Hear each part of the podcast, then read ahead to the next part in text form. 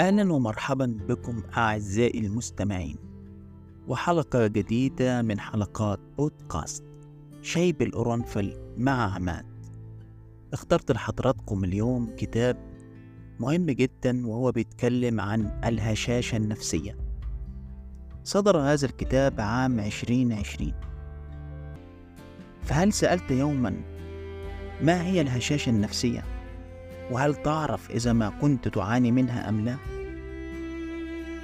سبب كتابة هذا الكتاب حيث يقول المؤلف إنه بدأ يناقش ظاهرة تؤرق المجتمع العربي وهي الهشاشة النفسية. فهو يحاول في هذا الكتاب أن يوضح أسبابها ومدى تأثيرها على المجتمعات ويقترح بعض الطرق لعلاجها. الكاتب هو إسماعيل عرفة. صيدلي ومؤلف وباحث ومترجم مصري. ألف وترجم العديد من الكتب. ومن مؤلفاته كتاب عصر الأنا. كيف تنتشر الفردانية في العالم العربي؟ وكتاب رسائل ما قبل الانتحار. والآن سوف نستعرض الملخص. المقدمة. هل سمعت سابقا عما يسمى بالهشاشة النفسية؟ بدأ العالم العربي بالابتعاد عن القضايا الوطنية والقومية وأصبح كل شخص يهتم بنفسه وبتطوير حياته الخاصة فقط وحصل هذا الأمر مع الدعاة والمشايخ والشخصيات العامة المشهورة الذين تركوا الاهتمام بالمواضيع الكبيرة التي تهم الأمة الإسلامية والوطن العربي وانشغلوا بمواضيع تطوير الذات والصحة النفسية وتنمية النفس والاهتمام بالشغف الفردي. وهذا التحول أحدث ما يسمى بالهشاشة النفسية. لدى الأجيال الجديدة تختلف الهشاشة النفسية عن الأمراض النفسية الأخرى كالتوحد والتي تحتاج إلى تشخيص دقيق وعلاج عند مختصين كما أن من هم في الطبقات الدنيا من المجتمع لا يعانون منها لأنهم غارقون بالفقر والصعوبات وهذا ما جعل نفسيتهم صلبة. أما الطبقة الوسطى وما فوقها فهي المعرضة للإصابة بها لأنهم لم يتحملوا أي مسؤوليات منذ طفولتهم وفي الفصول التالية. سوف نتعرف لماذا أصبحنا بحاجة لمعاملة طالب جامعي كمعاملة طالب المرحلة الإعدادية قديما. الفصل الأول. يعتقد جيل رقائق السلب بأنه جيل مميز يستحق الاهتمام. غالبا ما يضخم الشباب والفتيات المشاكل التي تواجههم ويصورونها على إنها كارثة كبيرة ستنهي حياتهم. وهذا ما يسمى في علم النفس بتضخيم الألم. فيشعر الشخص بأن المشكلة أكبر من قدراته. هذه المشكلة موجودة بين كثير من الشباب الذين تجاوز عمرهم العشرين أي إنهم فعليا في مرحلة النضج والرشد لكن تتم معاملتهم على إنهم مراهقون. لذلك سمي هذا الجيل باسم رقائق السلج لوحظ بعد العام 2018 انتشار مصطلح التنمر في الوطن العربي. لكن قبل هذا العام لم يكن الموضوع منتشر على مواقع التواصل الاجتماعي. وبعد ظهوره بدأ الكثيرون يشتكون من تعرضهم للتنمر لجذب انتباه وتعاطف الناس. إن عدم تحمل المراهقين لأي مسؤولية وقيام أهلهم بإنجاز جميع المهام نيابة عنهم أوجد الهشاشة النفسية لديهم وزاد من حدتها فالإفراط بالدلال أنتج أجيالا ضعيفة وحساسة غير قادرة على تحمل أي مشكلة مهما كانت صغيرة وتافهة. تم اختيار اسم رقائق الثلج لسببين. أولهما لأن رقائق الثلج هشة ويمكن كسرها بسهولة كمشاعر هؤلاء المراهقين التي تكسر بأبسط طريقة. وثانيا كل رقاقة لها شكلها الخاص بها وهذا الجيل يشعر كل واحد منهم بأنه مميز وفريد ويستحق كل الاهتمام. يرفض استلام أي مسؤولية متعلقة بمرحلة الرشد حتى إنه لا يحب أن يكبر ويتحطم عند أول مشكلة تواجهه. وسميت هذه الحالة باسم متلازمة بيتر بان لكن قد يتساءل البعض هل الصلابة أو المرونة النفسية أمر طبيعي؟ يولد معنا أم إنها شيء نكتسبه نتيجة لظروف الحياة التي نمر بها؟ شرح الأستاذ نسيم طالب في كتابه ضد الكسر بأننا نمتلك المرونة النفسية منذ ظهورنا ويمكن تقسيم الناس إلى ثلاثة أصناف هي ضعيف وقوي ومتين غير قابل للكسر اعتمادا على مدى استجابتهم للمؤثرات الخارجية. فكل شخص له أسلوبه الخاص بمواجهة المشاكل وتعتمد رده فعله على مرونته النفسية وصلابة عقيدته وعلى طريقة تفكيره بالمشاكل الحياتية وإيجاد الحلول لها. وهذه الأمور تطور استجابة الإنسان لضغوطات الحياة بطريقة طبيعية ليتمكن من العودة إلى استقراره النفسي العادي. ويسمى هذا التكيف النفسي باسم النظام الاستتباب أو الاتزان الداخلي لجسم الإنسان. لكن بدأنا نلاحظ أن الناس أصبحت تفضل الذهاب إلى الطبيب النفسي وتناول العقاقير التي تعطل مهارات الجسم بإعادة التوازن الطبيعي بينما يمكن الاستغناء عن ذلك واعتماد الرياضة والغذاء الصحي. والامتناع عن التدخين والمخدرات والكحوليات والحصول على الدعم من الأصدقاء لإعادة التوازن إلى طبيعته. لكن ما تأثير كل هذا على علاقتنا الاجتماعية؟ الفصل الثاني. يفضل المراهقون العلاقات الهشة لأنها سهلة. بدأت العلاقات الاجتماعية تتطور بشكل غريب. ففي عالم وسائل التواصل الاجتماعي إذا أردت إضافة صديق يمكن قراءة معلوماته كافة وبعدها يمكنك إضافته بضغطة زر. وإذا أردت الابتعاد عنه فيمكنك بضغطة زر. محو من قائمة أصدقائك. هذا النوع من الصداقات أطلق عليها عالم الاجتماع. زيغموند اسم علاقة الجيب العلوي. فعندما تحتاج إلى صديقك تخرجه وعندما لا تريده تعيده إلى مكانه مرة أخرى.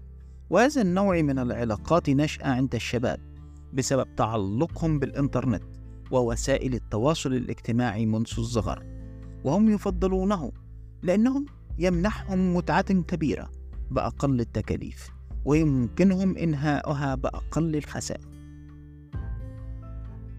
من ناحية أخرى دعنا لا ننسى أننا نمتلك جميعا غريزة فطرية بالإنجذاب نحو الجنس الآخر. لكن المشكلة تظهر عندما لا تلبى هذه الرغبة وهو ما يسمى بالفراغ العاطفي. انتشرت هذه الظاهرة في المجتمعات العربية نتيجة لتأخر سن الزواج وتفكك الروابط الأسرية وهشاشة العلاقات الإنسانية. وللأسف أدت الطرق الملتوية التي لجأ إليها بعض الشباب إلى ظهور مصطلح الكراش والذي لاقى اعتراضا كبيرا لأفكاره غير الإخلاقية. وهذا المصطلح يعني بأنك معجب بشخص ما وتعتقد بأنك تحبه كثيرا في حين إنه وهم سام ولا تقتصر هذه الظاهرة على الفتيات الصغيرات بل تعدت لتشمل الشباب وحتى المتزوجين والمتزوجات. يوجد أيضا ما يعرف بالفراغ الوجودي أي أن الناس لا يعرفون هدف وجودهم في الحياة. فيصبح الناس لا يهتمون بكل ما يحدث حولهم من أحداث وحروب ومجاعات ويصل بعضهم إلى مرحلة اللامبالاة. فغياب الدين وعدم لعبه الدور الأساسي بالإجابة عن الأسئلة الكبيرة التي يطرحها الشباب جعلهم ضائعين ومتخبطين في هذا العالم. لا يشعرون بأن هناك فائدة من تحمل الآلام ومواجهة المشاكل. الأمر الذي يقودنا إلى نتيجة أن الكثير من مشاكلنا النفسية مرتبطة باستخدام الأجهزة الذكية والإنترنت. وسوف أعرفكم الآن على أهمها. الفصل الثالث زيادة الأجهزة الذكية فاقمت فقدان التركيز. تستطيع إيجاد الكثير من الصفحات على موقع التواصل الاجتماعي التي تتحدث عن نصائح في شتى مجالات الحياة وعلى الرغم من فوائدها الكثيرة إلا أن لهذه المواقع تأثيرات سلبية على صحتنا النفسية التي تزيد من سوء حالة الهشاشة النفسية للكثيرين. ومن هذه السلبيات تعزيز النرجسية وتقديس التغيير وفقدان التركيز والخلل في معايير النجاح. وانتشار أفكار من ورق أي أفكار يمكن تحويرها في أي وقت ويمكن استبدالها بسهولة. فمع انتشار الإنترنت زاد عدد المستخدمين الذين يتمكنون من نشر ما يريدون على صفحاتهم. ومع إمكانية التعبير عن الذات بشكل مطلق زادت حالة النرجسية عند الكثيرين. ومن الأمور المقلقة أيضا هي السعي نحو معرفة كل ما هو جديد. فكثيرون من هم يحبون تغيير أجهزتهم الإلكترونية ومتابعة الترندات باستمرار لذلك تحولت هذه الظاهرة إلى هوس خطير وأصبح هدف الناس التغيير من أجل التغيير فقط وليس من أجل التحسين.